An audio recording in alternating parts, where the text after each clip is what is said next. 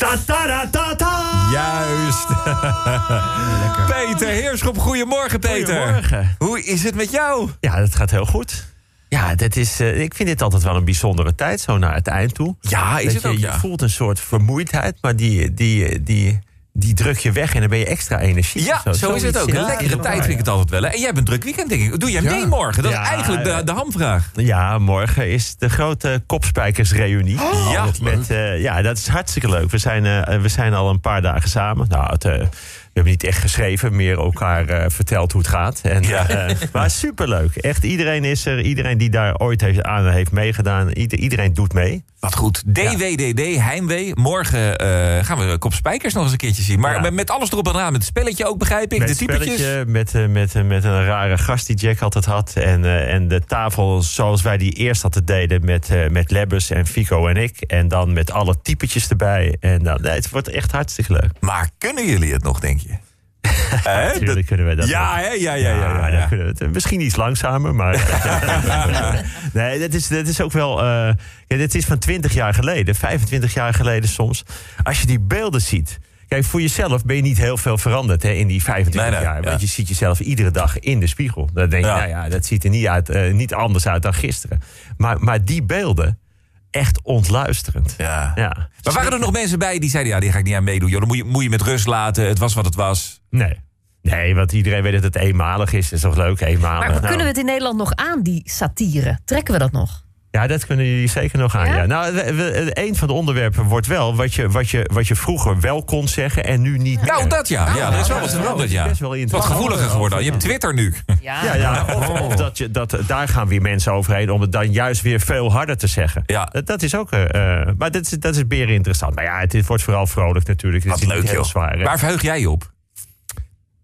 Waar verheugen? Nou, ja, het, het verheugen is eigenlijk al gebeurd. Dat we elkaar allemaal hebben gezien. Ja, ja. En dat nog één keer in, in, die, in die setting. Nou, het, het, wordt wel behoorlijk lachen hoor. Moet ik, eh, Nou, ik weet nog dat ik, dat ik op een schoolreunie was... en ik voelde me gewoon weer 16. Dat ga jij ook hebben, denk ik. ja, dat, Toch dat, je gewoon weer helemaal... Dat je, dat je weer voelt, voelt zoals toen. Ja, dat is het ook een beetje. Dezelfde, dezelfde weg erheen, dezelfde dingen Ja, bedenken. zelfde affaires. denken, eh, Ja. En ook weer...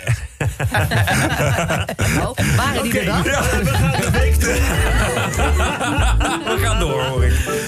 Nou, zelfs affaires, ja, die, die zijn ook allemaal ouder geworden. hè. Lieve Marianne, maandag 2 december, na afgelopen acht dagen te vergeefs mijn schoen voor de Sint te hebben gezet, heb ik er vanmorgen zelf een iPhone 11 in gedaan. Mijn vrouw en dochter hadden ook allebei een half pakje chocoladesigaretten, ook mooi. Goeie vriend van mij had een lekker wijf in zijn schoen. Kon zijn vrouw niks van zeggen, want de kinderen stonden erbij en die vonden haar een heel bijzonder cadeau.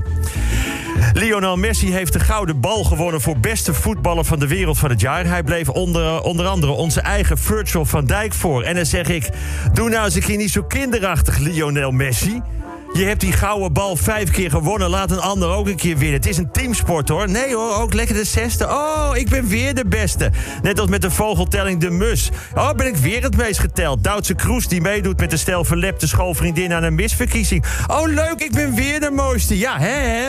Dan kan Frank hier in de studio ook roepen. Laten we nog eens meten wie de langste is. Oh, dat ben ik weer. Oh. Of Henk, kijken wie de zwaarste stem heeft. Oh, ik weer. Of Jelmer, wie de meeste smerige hamburgers kan eten. Ja, dat heb ik gewonnen. Houd ook een keer op, Lionel Messi. Je bent de beste van de wereld. Ooit. Oké, prima. Maar nou kappen met de hele tijd gouden balletjes verzamelen. Ik zeg Virgil van Dijk, wereldvoetballer van het jaar. Dinsdag 3 december. De discussie gaat tot ver in december door. Ik sprak nu in de straat weer iemand... en die wil met kerst op de boom per se een zwarte piek. Er is een grimmige sfeer in Duindorp. Ze mogen met nieuwjaar geen vreugdevuur meer maken. Ja, als het vuur gedoofd is, dan komen de wolven. We hadden vroeger in Bussum de kerstbomenverbranding. Die vond ik ook geweldig.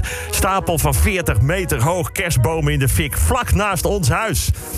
Moesten inderdaad daarna wel verhuizen. Maar ja, je moet iets voor zo'n fik over hebben. De interesse van scholieren in schoolvakken is de afgelopen acht jaar flink afgenomen, blijkt uit onderzoek.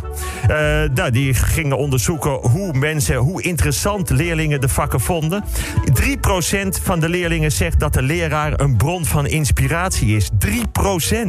Heb je als leraar jaren studie gedaan? Bereid je je uren per dag voor? Laat je de hele dag beledigen? Moet je onder alle omstandigheden vriendelijk blijven? En wat krijg je? 3% ziet jou als bron van inspiratie. Ik zou als leraar zeggen, weet je wat? Doe het lekker zelf. Ik leg de spullen in jullie lokaal, jullie bekijken het maar... want jullie het allemaal zonder mij. Dan ga ik lekker in het café zitten met die heerlijke juffrouw biologie... die ik blijkbaar wel enorm kan inspireren. Kijken jullie zelf lekker alles na, vul het in op magister... en verder groeten thuis en een hele dikke toedele dokie met je 3%. Woensdag 4 december, de nieuwe chef de mission van de Olympische ploeg, Pieter van der Hogeband, we hoorden net nog in dit programma, heeft de regels voor de ploeg een beetje versoepeld. De losersvlucht is afgeschaft. Bij de Spelen van Rio moest je, als je klaar was met je wedstrijd en niks had gewonnen, gelijk op het vliegtuig naar huis. Als loser. Had je vier jaar getraind, hoorde je bij de beste 16 van de hele wereld, maar als je geen medaille haalde, was je een loser. Dus wat kreeg je dan? Sporters bleven stiekem toch daar. Die hadden namelijk een onderduikadres. En dat weet ik omdat dat bij ons in het Evenstad op appartement was. Ons 538-appartement werd in de wandelgangen ook wel de boekenkast genoemd. En daar zaten ze allemaal. Uitgeschakelde zwemsters, judoka's, wielrensters. Zat zelfs een paar dagen een dronken turner... die de hele dag een vogelnestje in een kroonluchter wilde doen. En ze bleven maar komen, die losers. De vrouwenvolleybalploeg, allemaal losers. Vierde geworden, vrouwenhandbalploeg, ook allemaal losers. Kom maar in het 538-appartement. Achteraf hadden we een gouden tijd met Het was in ons appartement seks, sport en rock and roll. Shirtjes ruilen, menselijke piramides bouwen, een feest van zing, zoen, huil, bid, lach, werk en bewonder. Meedoen is belangrijker dan winnen. Laat ik het zo zeggen. Wat jammer eigenlijk dat die vlucht is afgeschaft. Wat een loser is het eigenlijk, die Pieter van de Hoge Band. Donderdag 5 december. Er is bekend wie het Songfestival gaat presenteren. Edcilia Rombly, Jan Smit en Chantal Jansen. Nou, ik verheug me vooral op Chantal Jansen. Ik verheug me erop dat Chantal na elk lied een gemene opmerking heeft... zoals zij dat alleen maar kan. Bijvoorbeeld na de Poolse bij bijdrage... Nou, wat kunnen ze klussen, hè? Of, of als Finland gezongen heeft iets van... nou, maar ze hebben toch maar mooi het noorderlicht daar. Of na de Spaanse bijdrage iets van... we zullen maar zeggen, stierenvechter is nog erger om aan te zien. Verder weet Edcilia prima hoe het allemaal werkt bij het Songfestival. En Jan Smit is zijn stem kwijt. Kortom, een win-win-win situatie. De democratische presidentskandidaat in Amerika, Tom Steyer, heeft de domeinnaam gekocht van Trump's slogan voor zijn verkiezingscampagne KeepAmericaGreat.com. En op die site staat dan dat Trump een fraudeur is en een mislukking. Dat is toch flauw? En Trump doet overigens hetzelfde en is van allebei treurig. Gaan ze elkaars domeinnamen jatten? Wordt vaak ook gedaan om geld te verdienen. Ik heb ooit geprobeerd peterheerschop.nl als domeinnaam te krijgen. Kon niet. Die was al in bezit van ene Bert van de Slagsmulders.